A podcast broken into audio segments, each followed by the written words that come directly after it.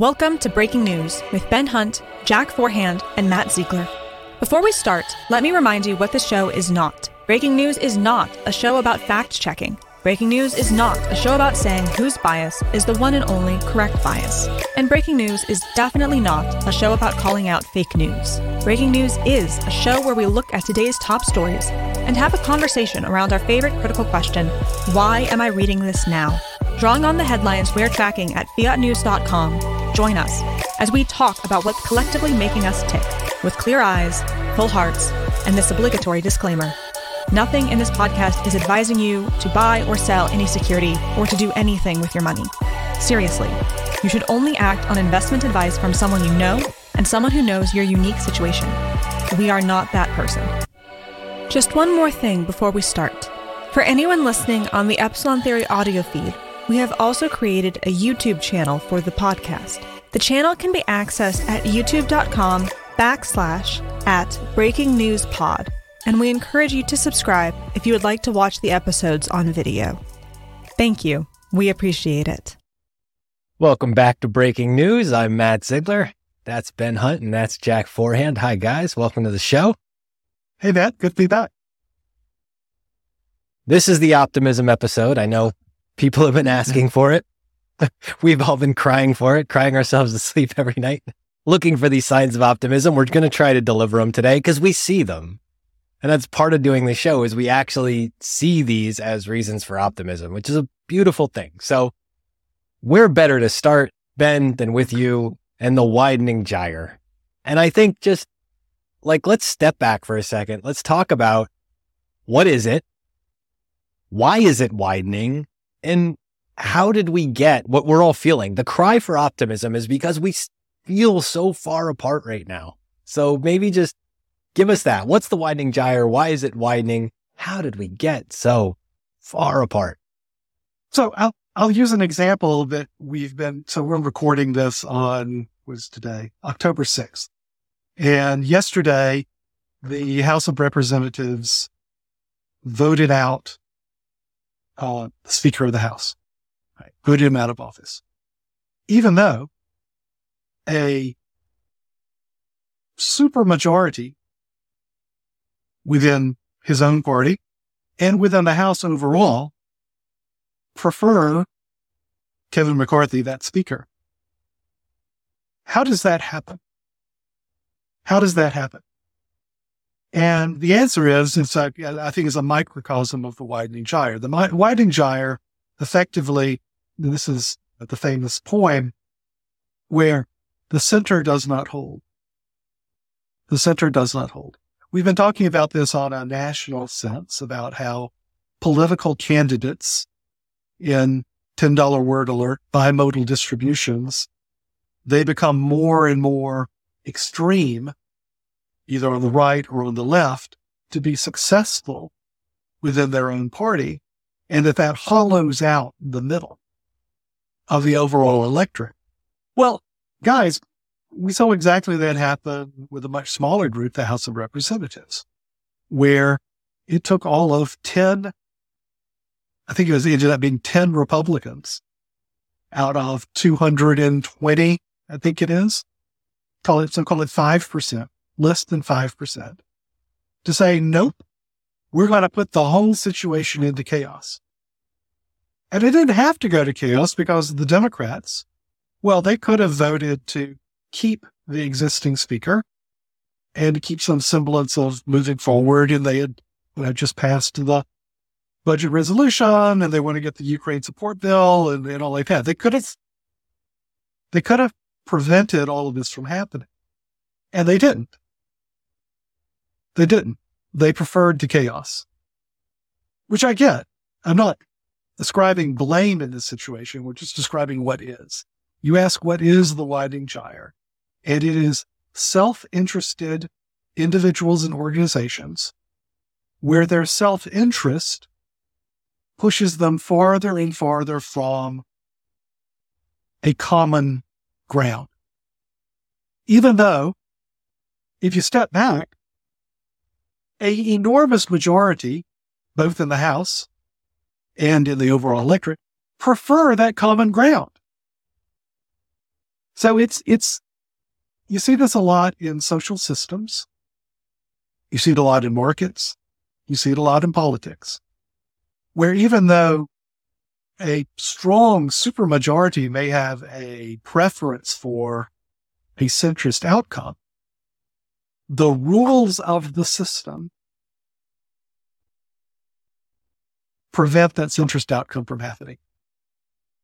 And yes, there's a great example. The rules of the system, whereby it only takes one angry Republican or Democrat whoever's, you know, party is controlling the speakership to set this whole thing in motion. And once you set it in motion, the structural incentives push everyone apart. It's the same with our primary elections. It's the same with our general election today. And we saw it with the House of Representatives yesterday. So that now, there's the widening gyre in action. Nobody wanted that to occur, but the incentives the structure means that is what occurs. And, and the question is, how do we break out of that? How do we break out of that? That's what we got to figure out. Yeah, it's interesting to me because it's not just, you know, in, in, politics too, or like in the House of Representatives. I was noticing this is exactly what happens on Twitter too. The very, very loud minority wins. You know, the, the majority of us who, you know, the person who says, let's look at both sides and let's analyze the issue, that, that tweet goes nowhere. And the people that are screaming and yelling on both sides, that goes to the top. 100%. Right. So it's, we live in this rage engagement world, particularly on social media. We've become a social media world where what these systems reward on an individual level is engagement. Also rewards it on a corporate level. That's how Facebook makes money is your engagement you can engage with something because you really like it. Oh, you know, the little kitten hanging by its claws the, in that cute. But so much more effective are other kinds of engagements. And, you know, we've written about two. One is called mirror engagements. And a mirror engagement is when you react very positively when a, I'm not going to say famous, but a, a person with a big following says something that mirrors something you've always said. Yes. Yes. Go get them. Yes. I, that, that, I've been saying that for years. You're absolutely right. right. So a mirror engagement, even more powerful is the rage engagement where, and I get this all the time, right? People follow me and respond to me because I make them angry. Because I make them angry and that rush of, I'm going to, I'm going to deliver this, you know, terribly effective response to this person who I just don't like. That's an enormous brain chemical norepinephrine uh, releaser, right? It's not dopamine. It's not the, ah, oh, it's the, yes, I'm going to fight you. And this is what drives the economics of social media. It's increasingly what drives, I'll call it the political economy of voting, it all ends up with a widening gyre. Can you just put this in the context? And we're, we're going to get to the positivity here in a second. Yes, but we really are. Just, we are, I promise. But in terms of history, I mean, where are we? Like, have we seen other periods like this? Is is this potentially one of the worst periods? Like, how would you put this in the context of history? So I used to be a political scientist of all oxymorons, and I and I, I, regret having the science part of that word. But anyway, I, had, I came from the background. I mean, there is science. There's game theory. It really is a science. There's real math, right? We have the econometrics and statistics and real data anal- analysis. So the hard part for measuring polarization is, well, once you go back 20 years ago, what, what are you measuring? It's, it's, um, you know, we don't have the same sort of media indicators and data on everything we did there. What we do have are voting records. So what you can track is how far apart Congress is in their voting records. Do you have bipartisan legislation? Do you have people in Congress who vote on, you know, with different majorities? Or is it like one side over here, one side over there, and that's all you got. we can absolutely track that. And what you see is that the polarization we see in legislation today is only matched by the polarization we saw in the 1930s, which was in fact the last time we had, I'll call it populist political movements, very much on the extreme, very much a widening gyre as well. The last time we were in a fourth turning to, to refer to something we've talked about here. And what was, it was very much up in the air in the 1930s about whether, well, let me tell you that it wasn't up in the air. The, the notion of conflict, violent conflict being the end of this polarization was absolutely present in the 1930s. But people didn't think it would be us Americans fighting the Germans, the Japanese. No, that we'd be fighting ourselves. Right? You had communists and fascists, you know, marching and fighting in the streets in the United States. Like Antifa and, you know, Proud Boys mixing it up. Very similar dynamic. So has this happened before? Yes. Yeah, we, we absolutely saw this clearly in the voting records in the, the 1930s. You go back to the election of 1860 as another election that, you know, like I'm, we talked about last time, was incredibly divisive and destructive for the country. It's a little bit different situation because you had the Democrats they were split. There were the Northern Democrats and the Southern Democrats. They split the vote. Number three, Abe Lincoln, Republican, comes in and wins the presidency. So it was a, and there was a fourth candidate as well. I forget his name, Knox, something like that. Who I think won Missouri. But anyway, the, the point being is that it wasn't as solidified as a two party system as we have today. Obviously, you don't have the, the media and the social media systems you don't have the same personal incentives we're describing earlier, but those would be the examples in history. 1860 for an election that obviously divided the country and was enormously destructive. And then the 1930s for a period of time where our general politics uh, was also incredibly polarized, where people really thought, well, I think the outcome here is, you know, domestic organized violence, as we obviously saw in 1860. You mentioned the fourth turning, so I just wanted to pick up on that quick because I think maybe what comes in the wake of that is is part of our reason for optimism. Because if, I don't understand generational theory as well as you and Matt do, but I, I believe the first turning, which I think he calls the mm-hmm. high, is actually a, a, very positive period. It's the most positive period of all of them. Um, so I mean, is that a reason for optimism that you know we're going through some tough times now, but in the wake of this, we're going to have a more positive situation?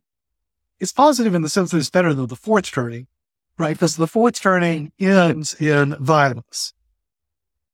Period. End of story. It ends in violence. Sometimes that violence is domestic conflict. Sometimes that violence is international conflict, but it ends badly. It ends badly. Uh, so in that sense, the first turning is a reclaiming of identity it is certainly better than the fourth turning. It is a bit of a rebirth of the cycle. But it's not all peaches and cream, right? So the, the, the first turning, what comes out of the violence, whatever equilibrium, again, use those $10 words, whatever balancing point of individual incentives and structural rules, what comes out of the violence is a period of great conformity right? I, I mean, I can give you examples of a first turning. You know, it was a first turning with the aftermath of the Russian Revolution, right? And and it's a first turning in the aftermath of the Chinese Revolution. Neither of those societies, Stalin's Russia, Mao's China, I think we would look at and say, woohoo, isn't that great? So I think it's a mistake to say, I'll say to think of what comes out of the conflict to come as necessarily great, right? Uh, but it has the potential to be great. And I think when we talk about how to maintain optimism, how are we to live our lives in a world that is falling apart, that is polarized, that is a widening gyre? How do we live our lives? What, that's, one of the, that's what we're talking about.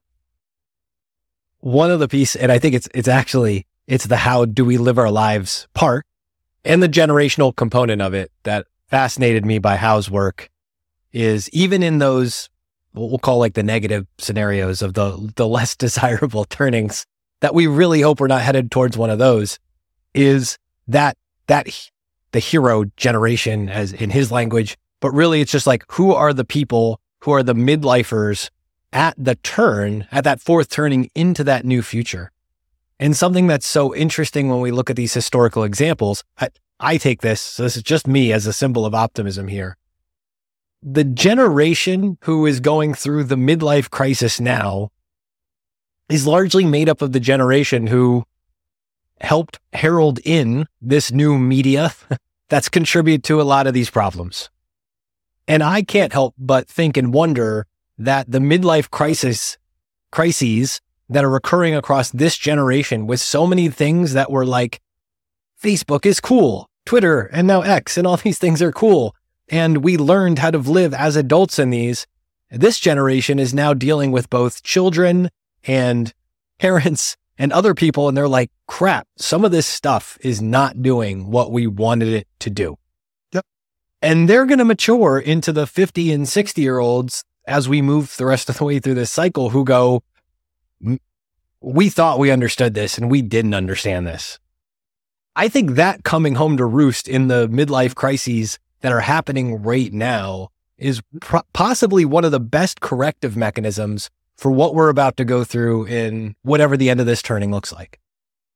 I agree with that, Matt. I, and, I, and I think we can think of it in a couple of different ways. I think a lot of people are realizing that their job is not their identity.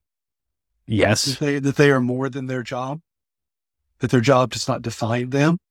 And frankly, I want to go farther than that. We can talk about this later your political party doesn't define you either. It really doesn't. I will say though that I, I'll take some, I find this to be a, I'll call it a weakness of generational theory because it, it ascribes people to these not hard and fast, but pretty distinct groupings based on age and life. I mean, I feel like I had my midlife crisis when I was 28. You know, I mean, I, I think everyone kind of goes through their questioning of, is that all there is? We're not subjecting to Jungian analysis for the sake yeah, of this well, podcast. I appreciate that. I appreciate that. Go ahead. Continue, please. But, no, no, please, please continue. Like at 28. So go ahead. Give us the, yeah, yeah, you know, the, and, the, I, the, it's not about me being 28. I, my point is that, is that I don't think it's, I think it'd be unhelpful to say, oh, you know, the boomers, the millennials. I think it can be a useful thing. But my point here is that what you're saying, Matt, applies to us regardless of what age. 100 Regardless of the generation. That's my point, right? That, that when we talk about what, how do we live our lives? It's not how do I live my life as a boomer or a millennial or a, you know, Gen Zer. It's how do I live my life as a thinking, feeling human being, regardless of age. So I, I we're on exactly the same track. I, I just don't, and this is an issue I have with generational theory. I, I think it could become a crutch to say, oh, it's that group over there that's the problem. And they need to get their act together. And you, you, you see this with every group. So, you know, Vivek says, okay, we're not, we're not going to let, if you're under 25, you can't vote right? I mean, come on, give me a break. Or, oh, it's, you know, on those sides, like, oh, it's the boomers. It's all their fault. It's, it's all of us. The, the crutch inside of it. And I think that that's, I agree. I think this is one of the, I don't want to say missing components, but it's in there. But I actually, like, I went into the appendix not long ago in the new fourth turning book. And I was yeah. like, you know, Jung, Jung gets his fair share of mentions, but a critical part of like that midlife crisis is the move from um, magical, to might get this wrong, magical thinking to heroic thinking to realistic thinking. Mm-hmm. And when we start labeling we open ourselves up to that widening gyre. We start lo- lining ourselves up to go, okay, boomer, okay, trophy kid, and all the crap. But when we start to understand like all that move away from, because we can have people from every corner who have the gift of Jung is saying like you can mature past that part. But lots of people get stuck. There's lots of adults still stuck with magical thinking. There's lots of adults still stuck with heroic thinking. And there's the occasional 28 year old who's figured out his way into realism. And it's, it's finding those people because realistic thinking, back to your point, is when you've realized that, oh no, my job doesn't actually define me. Like it's defined by these relationships around me. And then those are the people we have to figure out how to connect, it feels like. 100%. Yeah, and I think that's the that's kind of where we wanted to go next. Is like no matter what's going on around us, I feel like that those relationships, that pack as you call it, we surround ourselves with, is a huge part of our positivity as human beings, and it's a huge part of if we are in for some ugly times, it's a huge part of how we get through that. And so I'm just wondering if you could talk a little bit about how we find those people. You know, it, it's very hard these days. I was mentioning in our last episode, like it's hard on you know in Georgia when I saw a lot of people on the right side, and in, or and in Connecticut when I saw a lot of people on the left side, it's hard to have conversations about these things because it immediately triggers people. So I'm just wondering how, how do we find that pack? What are what are your tips in terms of how we can find that group of people that helps us in a tough period like this? Uh, twofold, right? Uh, the first is to, and this, I think this is the most important one, is that when we when we meet someone,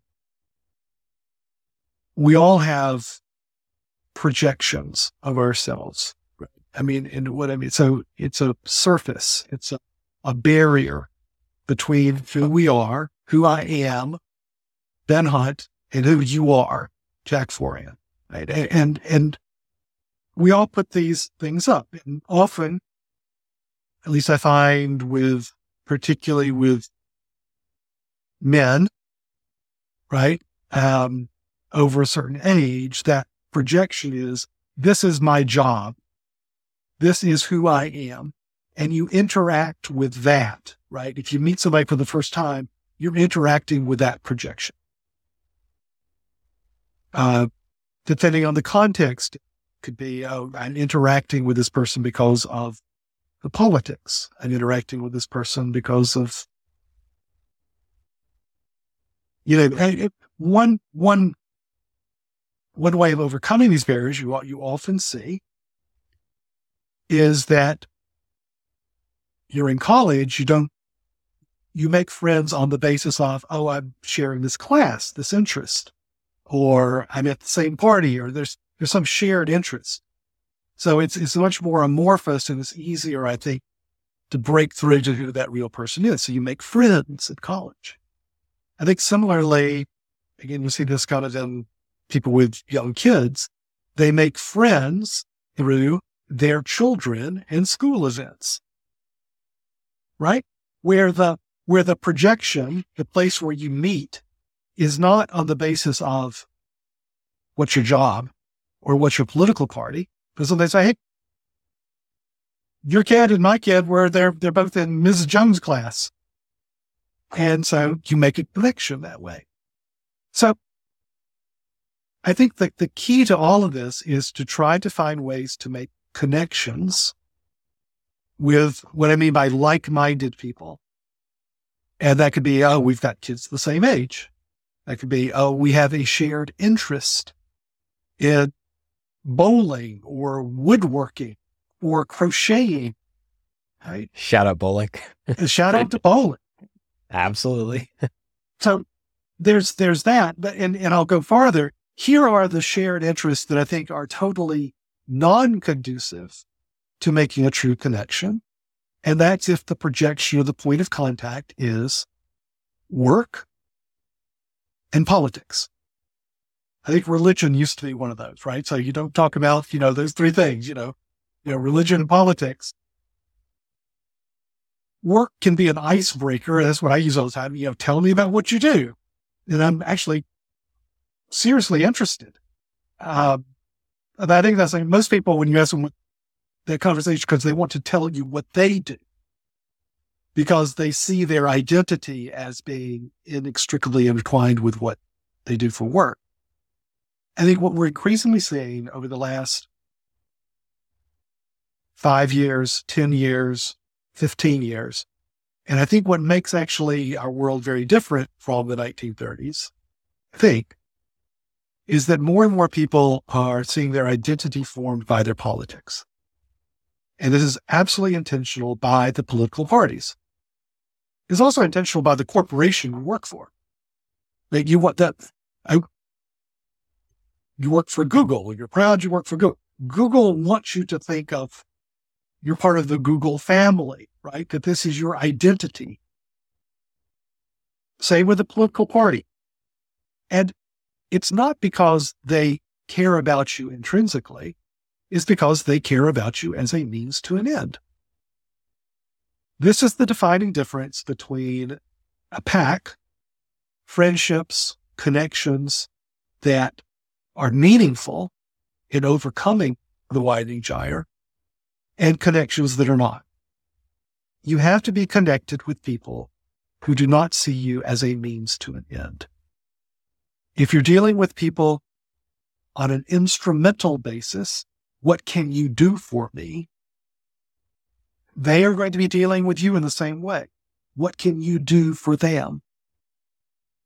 When you deal with people in an instrumental, on a transactional basis, that's a relationship and you can have it and we've all got them, but those do not overcome the widening gyre.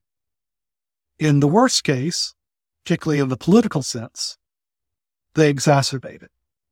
So that a little long-winded, but I think it's an important answer. What we're looking for are connections that are not transactional, that are not instrumental, where you are dealing with person, someone as an end in themselves, and you insist that they treat you the same.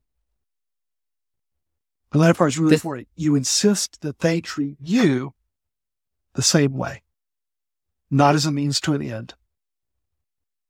This thing you said about the wall is something like I would definitely criticize myself for. Is like it's I, th- I feel like in the world we live in today, it's harder and harder to you have this wall between what you want to say and then this protection layer that sits there that prevents you from saying it because so many things, more and more things are getting on the list of, well, you can't talk about that or you can't talk about that. Or even when, you know, obviously I have a business and when I post on Twitter, like you read the thing five times just to make sure there's nothing that's going to be like attacked in there. It's, it, it, I think it's harder and harder. I mean, I don't know if this is true relative to history, but I, I feel like personally for me, it has been harder and harder to deal with that. Well, well, here's the hard part, Jack. And you push out when he, when he said Twitter, right? Twitter is forever. Twitter's forever. And, and I, I really mean that. What you write down, what you, when you send that post button, man, it's gone. And it's not going to get erased. It doesn't go away. It's not like an individual conversation. I know our human brains are actually quite forgiving. And we'll have a conversation with someone and over the years, you know, it'll, the, the edges get a little frayed in terms of, you know, maybe said the wrong thing. I'm sorry. I apologize to the other person, the person who hears it. It's always going to be the wrong thing you said, but it, it softens over time. Nothing softens in social media over time.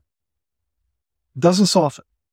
And we're, we're, we're, we're an age where both the sensitivity of people who see you transactionally to you saying the wrong thing. The, the, we all have to go through the presupposition that we meet someone that they're more likely to be seeing us instrumentally than as a human being. No, it's exactly right, Jack. There, that, that, whether it's in our spoken written word or even when we meet individual, someone individually, we, I find myself withdrawing and not putting myself out there. And it, it's a, it's a, it's a, it's a tragedy. Are you guys familiar with, do you know Michael Bungay Stanier? Has he crossed into your lives or spheres?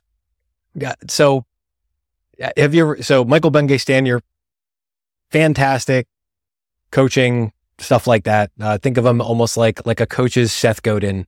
He's he's on that level. He's got this thing called the best possible relationship. So just this is this is worth saying in this context. I, I wrote this down. The um so the, when you commit to a best possible relationship, you commit to intentionally designing and managing, intentionally designing and managing the way you work with people rather than just accepting what happens. And I think he invokes Esther Perel. He says, love is a verb. And he adds, so stop leaving it to chance. So we intentionally design and manage the way we work with people rather than just accepting what happens. And that we do that to create relationships that are safe, vital, and repairable. Yep. And and this is the really important part when we're doing this because this is transactional versus relation relational. It's safe, meaning we help create psychological safety to discuss uh, anything that's appropriate to discuss. Don't put it in stone. Maybe like write this down in something that can wash away. Uh, it's vital, meaning it's an important relationship. So we're treating the others as vital and the relationship as vital to our our living selves. We don't want to kill it off.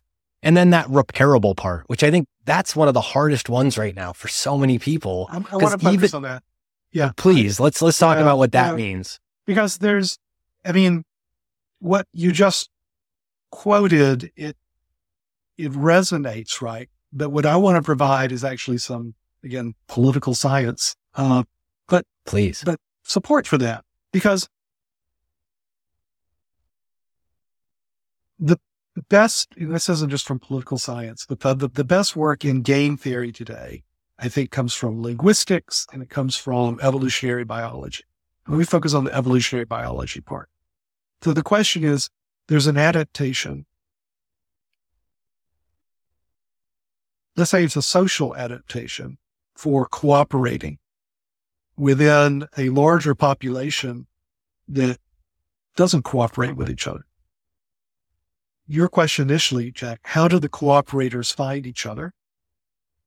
And then the language, how do they stay together? Because what's absolutely right is that if cooperators can find each other and stick together, if they can repair their relationships, man, across the, you know, random ways in which relationships break apart, they as a group can absolutely thrive.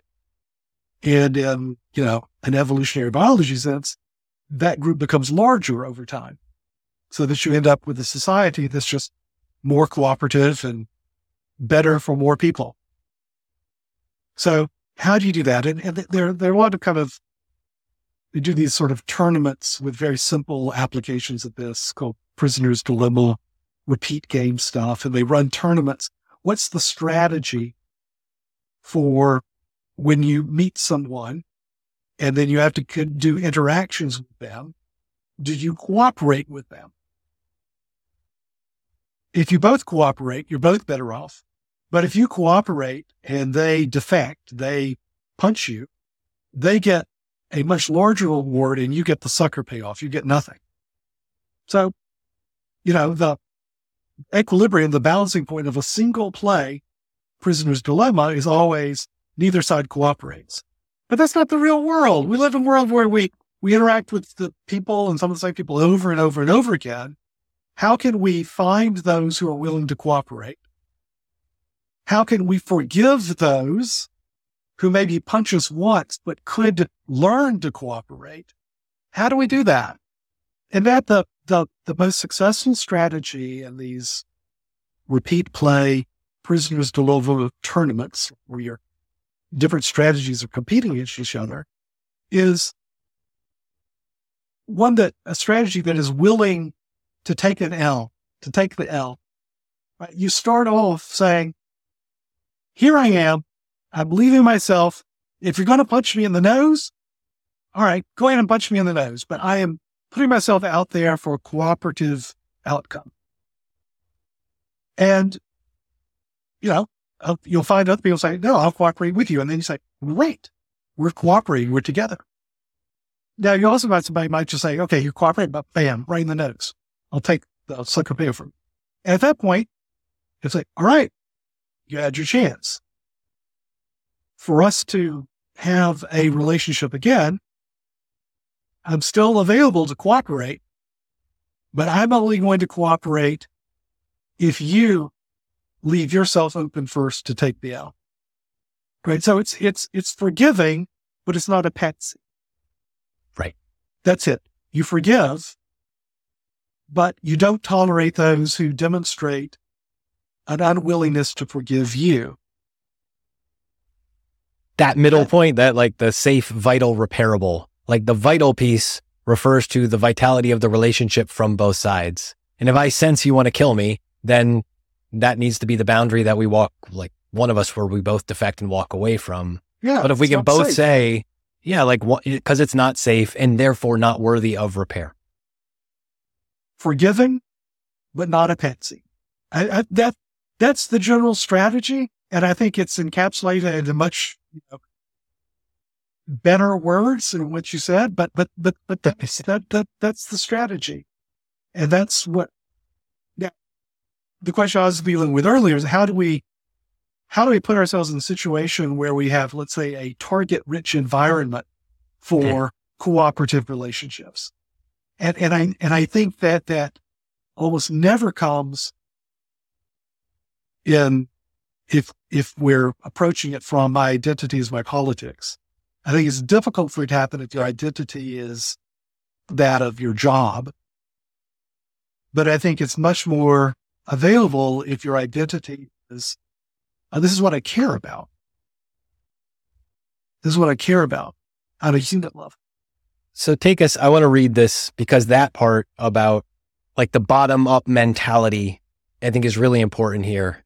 And I want to read this. This came from Matthew P in the, in our, the Epsilon Theory forums, which Yep. we encourage you to come join us in. Uh, solving big problems from the bottom up, being additive to society through make, protect, teach, and ultimately finding and supporting your pack with clear eyes and full hearts, which is the opposite of having head in the sand or blindly following a political herd.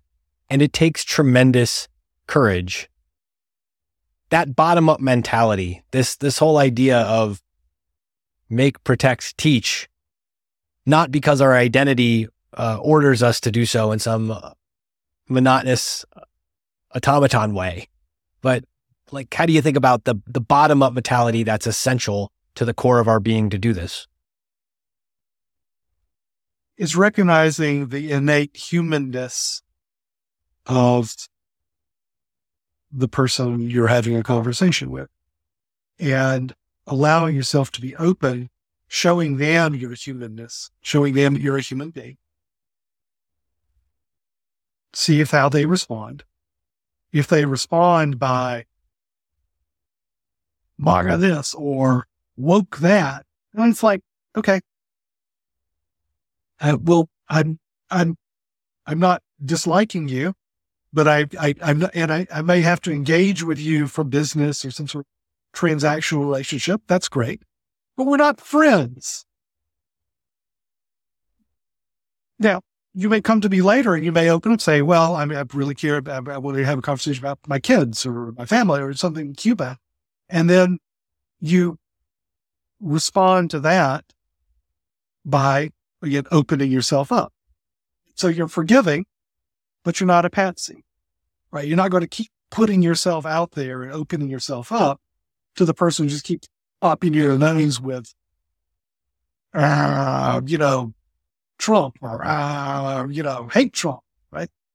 Now, when I say you step back, it doesn't mean that you retreat into the other side.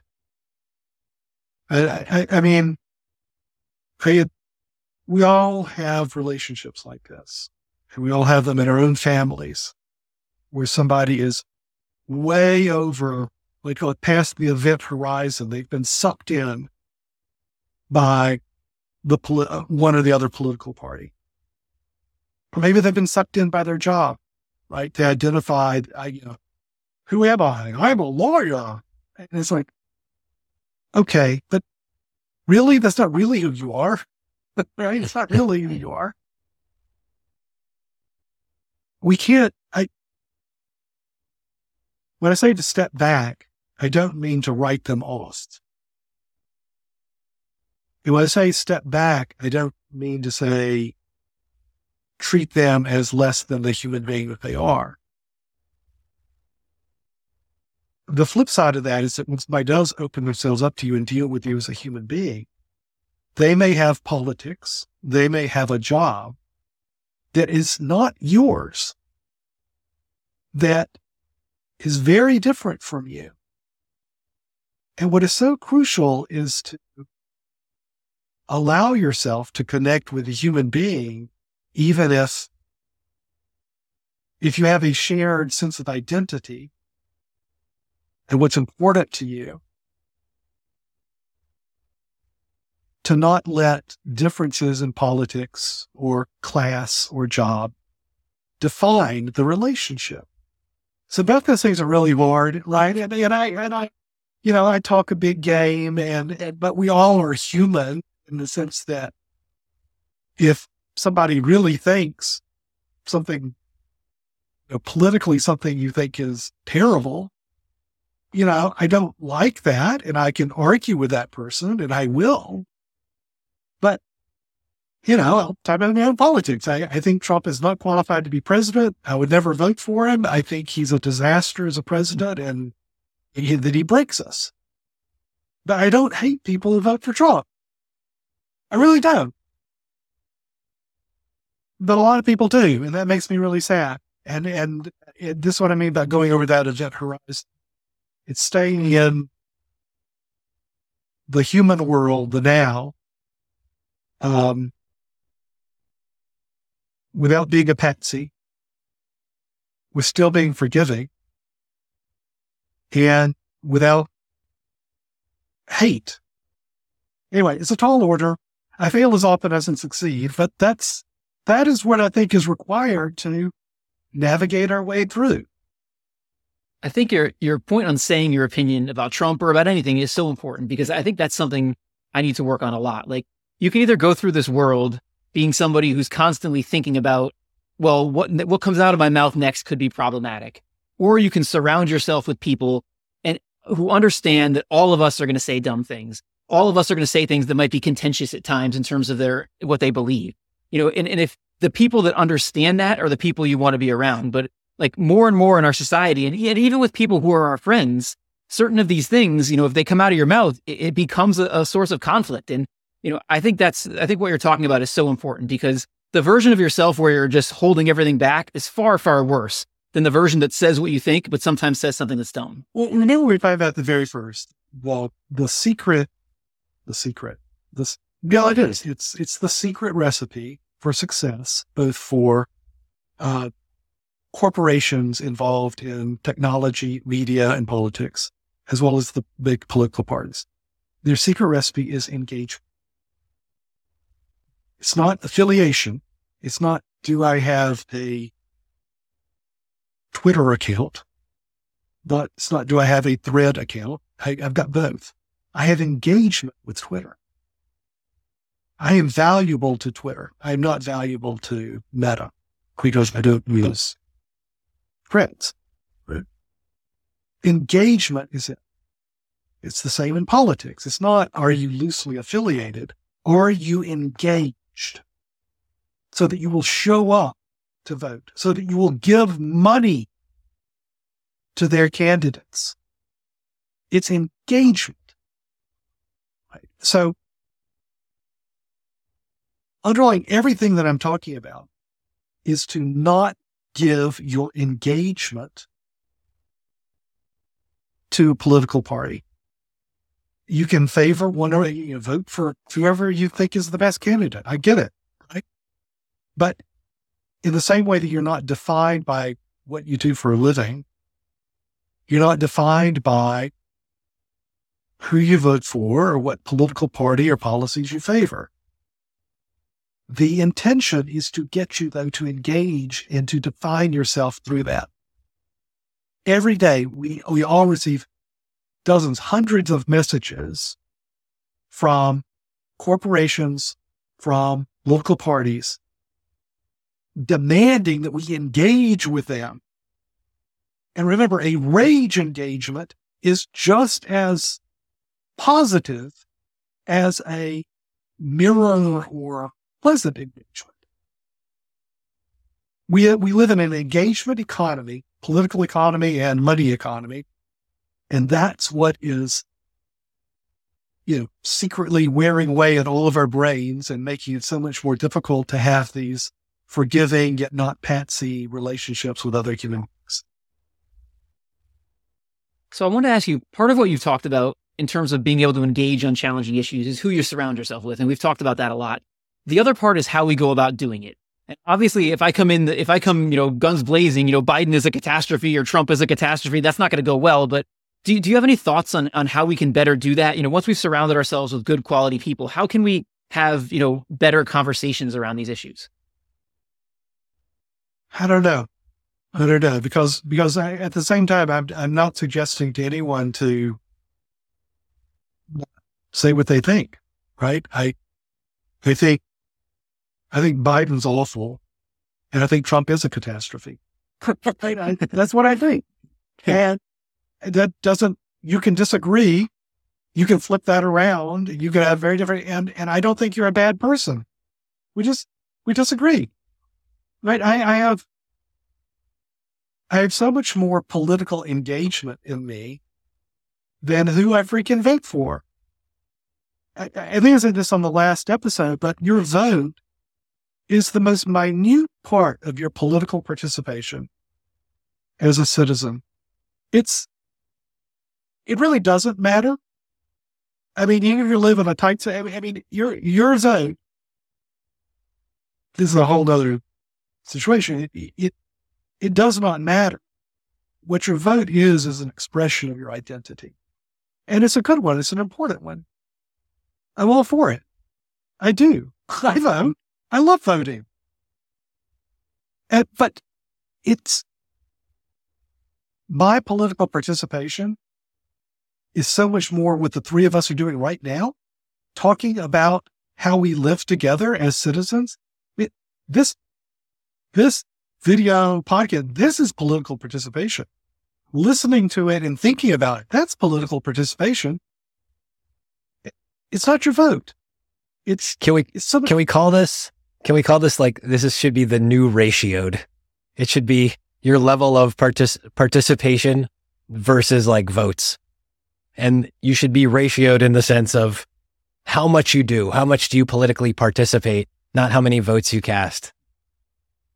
I, I love that. And, and I see so much political participation happening in this world that people don't hmm. think of as political participation.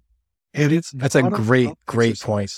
Yeah. Right. It's, it's, it's, oh, I'm going to, you know, start an after school program for XYZ or, oh, I'm going to, you know, do any sort of, it doesn't have to be philanthropy, right? It could be a, I'm going to, you know, build a self-sustaining thing. It's not maximizing profits, but it's capitalist to build this, you know, charter school or something like that. And I'm telling you, that's political participation.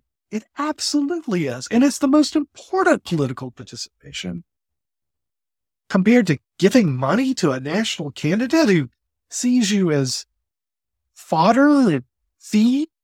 Oh, come on. You know, it doesn't, it's not that the, the national votes don't matter. I know they matter.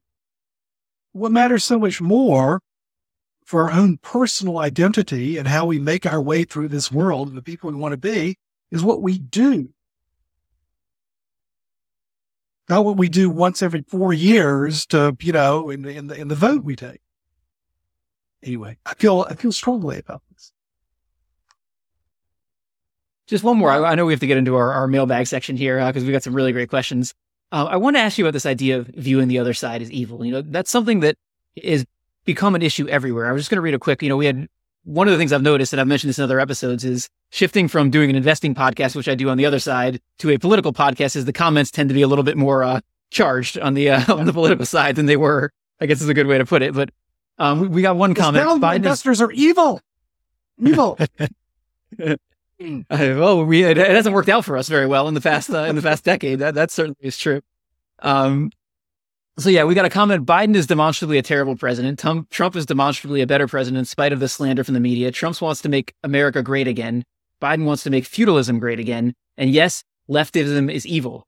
Uh, there's a little bit more to it, but I'm just, I'm curious about, like, you see that a lot. Like, I saw that on Twitter the other day. I saw somebody saying basically, you know, Trump is a scumbag and anybody who supports Trump is a scumbag. So again, that connection we're trying not to make of the candidate to the people who support the candidate.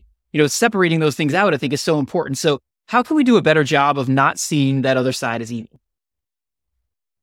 Well, by disengaging with our political parties, right? And, and it, it's by, it, it is literally that by by creating critical distance and saying, no, I'm not going to listen to you. That means not listening to, well, you know, Trump and his MAGA speeches. It means not listening to Joe Biden. I still remember, you know, I'm old enough to remember in Philadelphia when Biden gives the speech saying, well, maybe it's not all Republicans, but it's MAGA Republicans that, you know, are a threat to the country and want to destroy the country. Maybe a break. It's, it, this is the type of speech, political speech that is weaponized and, and intentionally driven to make that person whose comments you read think it that way. And, and it's, and I'm not going to change their mind. And this, this is, we were talking about this is, can lead to kind of a sense of hopelessness that, you know, we're not going to change this. You're not going to change that guy's mind. You're not going to change the true believers, you know, on the, on the, the Biden side either. You're just not. Uh, what we have to figure out is how do we avoid becoming, how do we avoid losing our farts, going over that event horizon into the black hole of red tribe or blue tribe is. And, and, and it, and it's, and it's not easy. It's impossible if you're alone. It's, I think, only possible when you make these connections, like we were talking about uh, earlier, of people who will see you as a human being, regardless of what your views are on politics or, or, or, or policies of any sort. So long as you do the same with them and you don't define yourself in those terms. It's absolutely a two way street. It's reciprocal. But if you can find that relationship, you stick together. And it, and it, I find that that is, as with anything we humans do, the secret. You find like minded people you disengage from those who would do you ill. One of the uh, one of the things that's been helpful for me is coming from the world of investing. If in investing, if you get stuck with one opinion and you will not move that opinion, you're dead. Basically, you know, you have to be able to evolve. You have to be able to look at the other side. And you know, th- that was an example. Like ten years ago, you were talking about narrative. I was talking about value investing. You were right. I was wrong. Like, but my ability to embrace what you were talking about was was really important. And I think the same thing with politics. Like, I try to say, if there's a candidate I think is just awful, I try to say, well, what would somebody who vote for votes for them, what might they find as a reason to vote for them? I try to come up with some, some logic. You know, maybe they have a specific social issue they're a really strong believer in, and maybe that trumps all the other issues. And if you can kind of put yourself in their shoes and you can understand why they support them, to me, that's better at least to be able to have a normal conversation and not to view them as evil or not to view them as someone who's not informed properly, but understand where they're coming from. Well, I totally agree that last part, right? So, I, I mean, we're so far past changing people's minds. And, and anytime people start about, oh, we need to educate somebody, it's like, oh my God, are you kidding me? Hey, yeah, I, yeah, like I want to be educated by someone, right? And come, I don't, no one wants to be educated. What an, it's just this most elitist bullshit thing, right? To say we're going to, well, we just need, they just need to they just need to understand. Let's just explain it to them a little bit better. Right? Oh, yeah. No, no. What I find is that in conversations, I just try to avoid, you know, if somebody leads with that, that's a defection, right? And, when we're talking about cooperating and defecting, I mean, somebody's going to lead with something that they know as well is, you know, they're, they're trying to sniff you out. Are you on the same tribe as I am? And it's like, I, I'm just not going to play the game. I'm just not going to play the game. And, and that's, that's the part about not being a patsy. I'm not going to get engaged with them to have that. No, it's like, I'd like to, we can talk about something else. If we can talk about something human, then that leaves an avenue to maybe making a human connection. I, I just, I'm so, that's why, I, maybe that's why I just don't go to, I don't get out much anymore because I don't, I, I would, I would rather stay at home than engage on the politics and the, on the politics. There was another comment that came from the forum from, from Rob H at the Epsilon Theory forum. And I, I think it echoes kind of what you're saying. It's like the ability to simmer without boiling over. And it was that Ben had the important point that we do our best not to hate those who vote opposite from us, to accept that most are voting with good intentions. I need to keep this top of mind as a simmering anger at both sides increasingly becomes my default. And I mean, that's such a rich metaphor. I just love the simmer, but it's like in, in interactions, is it just is it the, the conscious awareness? Like this is how high I turn up the pot on my stove to uh, not boil over, but like accept that simmer is just part of the world today. Yeah, it's pretty hot out there, right? I mean, it's it seems it's it's pretty, and, and it's like I say, it's going to get worse. It's going to get worse. Now is the time to find people who are not so engaged in politics that they can't see people beyond their politics. And um, without being a patsy, without kind of just letting yourself open to um, to go to, to not speaking your own mind, because that's not what I'm saying. I'm not saying you tamp down you have political views or any views at all. I'm saying it's crucial to find other people with whom you can have a political conversation without it infecting every aspect of your relationship. So I think we can uh, we can shift over to the mailbag here because we had some some really great questions in the forum. Um, and, and, the first one was one I actually had when we were going through the episode as well, which is this idea of can there be good political entrepreneurs? So I was thinking about this, like if we had a upstart candidate who wants to use these entrepreneurial tactics, but doesn't want to use them in, in some of the negative ways we, we talked about in previous episodes.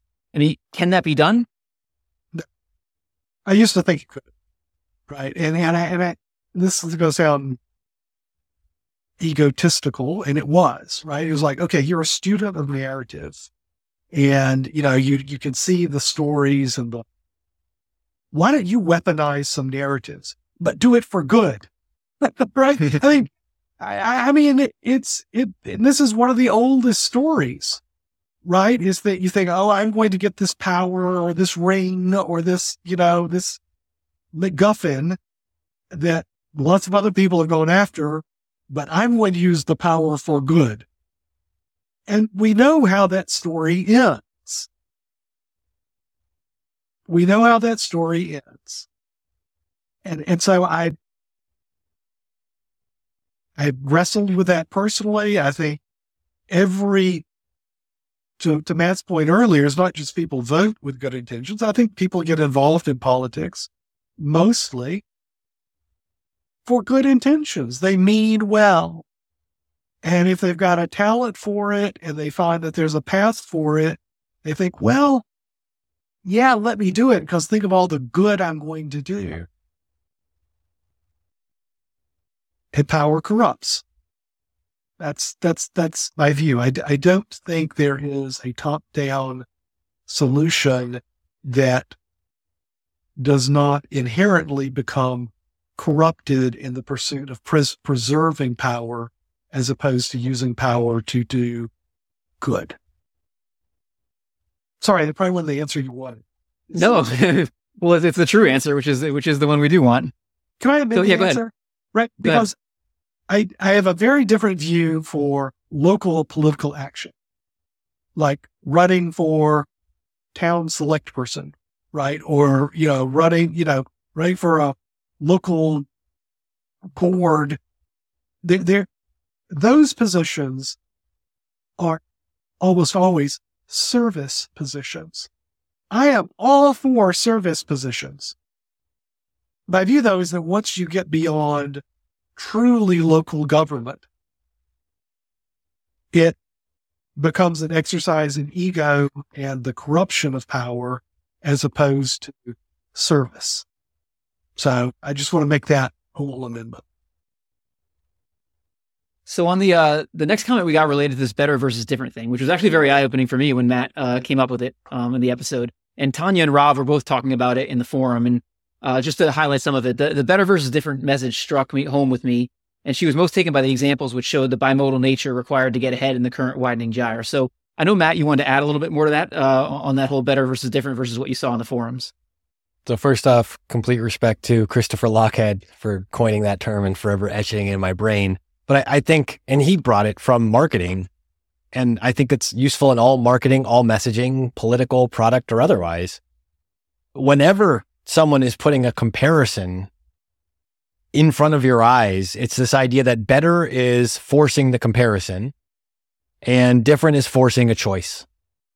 And understanding that framing in the presentation, in the positioning, to use another marketing term, is the critical part when we think about in politics, it's this idea of, I said it in the last one, like you, you win in the wings and then the center's for the king. You move back to the middle. And that's because you have to be different to start. You have to force, force, foist the comparison upon the audience. But then once you get to the middle, you want to reduce everything to a comparison of better because you want to just make it like, oh, this is the, the, the marginal difference. So better and different think about how everything is being messaged to you in those framings. And then just remember that better is forcing a comparison, apples to apples, apples to oranges, or whatever they're distorting it with. And different is forcing a choice saying, you know, you don't want to eat that apple. You want to come bowling with us today. it's so important when we think about the framing of political messages as they're being crammed down our throats heading into an election year in particular as important as it is in thinking about the framing nationally, right? It's is as important in thinking about the framing personally. One hundred percent.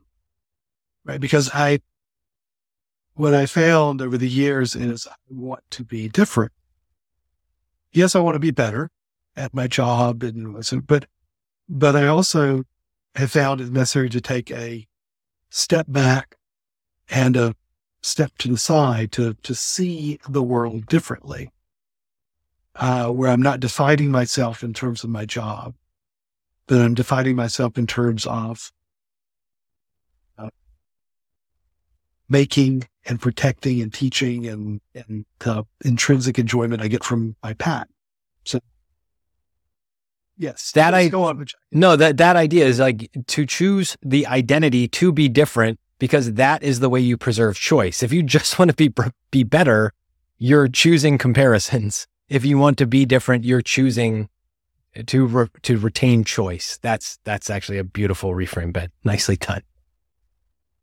So uh, the next one was also a question I had. I mean, we should probably replace me with some of these uh, Epsilon Theory posters because they have they have much better questions than I do. But um, this the, the question was around: Can centrists still win the politi- win a national election? You know, we know they're not going to win the primaries, but if somehow they found out they found their way out of the primaries, to me, just thinking about it without understanding this, I would think, you know, if a very, you know, right or left wing person comes out of the primary of one primary and a centrist comes out of the other, the centrist would have a good chance because they would capture those people in the middle. But I, I think that's probably not right. So I'm wondering if hmm. you could talk about this idea of can centrists still win a national election? Yeah, sure. Sure. I, and I, I know this is going to come to a shock to a lot of people, but Joe Biden is a centrist. Sorry, but he is. Right. And, and that's, what happened in the Democratic primary this time around, where, you know, it was going to be Bernie. And then comes South Carolina, and you have concerted action by Warren and then Mayor Pete and everyone else to step aside, consolidate behind Biden to beat Bernie because they were really concerned that Bernie wouldn't be able to beat Trump. So it, it, you know, parties do this all the time. And I think that my view, sadly, we have a system today where, again, the rules have changed such that you're not going to get the incumbent president of whichever party to be challenged. So Biden is set. And on the Republican side, the rules have changed so that you're not going to get a consolidation to stop Trump as the candidate. And, and if I were a Republican, if I were a, if I was a partisan Republican, I'd be very disappointed of that in the same way that partisan Democrats were very disappointed and couldn't imagine the idea of running Bernie Sanders in the last election cycle. Because I think what happens with Trump as another national candidate is he gets smashed again. So, you, you know, I, I think that as a partisan Republican, I'm very disappointed that we don't have a set of candidates and structural rules that would allow us to focus on anyone else but Trump as the candidate. I, I understand if you're, partisan Republicanism is not your thing, if Trumpism is your thing, you think I'm nuts. And similarly, you know, lots of people could think I'm nuts, but I'm telling you, it's the same dynamic today on the Republican side as it was in 2020 on the Democratic side. They were able to come by the, you know, Bernie didn't have the same power base that Trump did. And so they were able to knock him out and run a more centrist candidate, which is Joe Biden. Is is part of the issue with centrist winning that the people, the strong people in the polls turn out a lot more than the people in the middle? I mean, is, is that an issue more so than it was in the past? The issue with centrist candidates not winning is that Bernie Sanders was going to win that primary if the other candidates didn't drop out in favor of Joe Biden. That's the that's the issue, right? Is it's not that a centrist candidate can't win the general election. It's that a, a centrist candidate can't become the candidate in a general election with a bimodally dis- distributed electoral base in the absence of breaking, changing the rules to prevent that non-centrist candidate like a Bernie from winning the candidacy. Bernie was going to win that. Um, just just a couple more, but I know we have to wrap up here on time.